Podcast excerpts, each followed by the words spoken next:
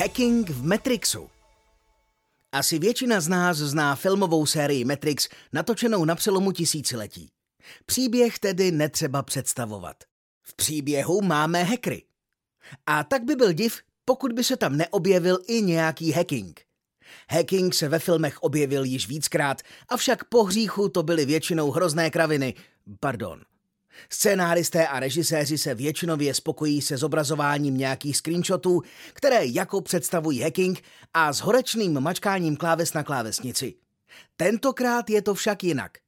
Trinity ve filmu Matrix Reloaded z roku 2003 má spuštěn Nmap. Záběr je to velmi krátký, ale dá se odchytit. A tak se můžeme podívat, co vlastně Trinity provádí. Aplikace Nmap je skener portů, který je v rukou šikovného ajťáka schopen odhalit mimo jiné operační systém cílového počítače, jména a verze služeb naslouchajících na portech, typy zařízení nebo třeba i přítomnost firewallu. Není tajemstvím, že nástroj je tedy možné zneužít i pro hacking. Pojďme však zpátky k Trinity.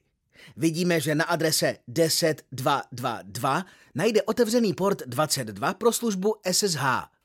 Následně se pokusí využít zranitelnost označovanou jako SSH1 CRC32, což je skutečná zranitelnost zaznamenaná v databázi CVE neboli databázi zveřejněných zranitelností v roce 2021 jako CVE 2001 0144.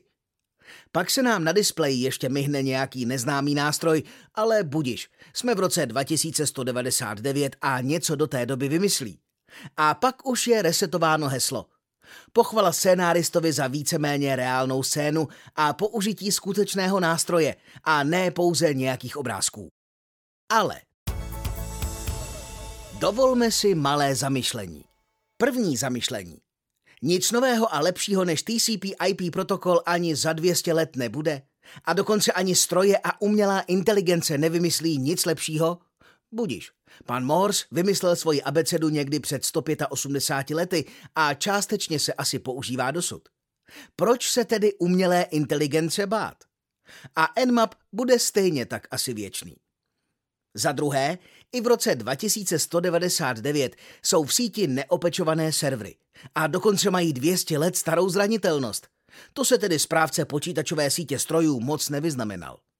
Opět si můžeme něco pomyslet o nekompetentnosti umělé inteligence, nebo můžeme spekulovat, že přebrala chování lidských vzorů a proto zkrátka nepečovala.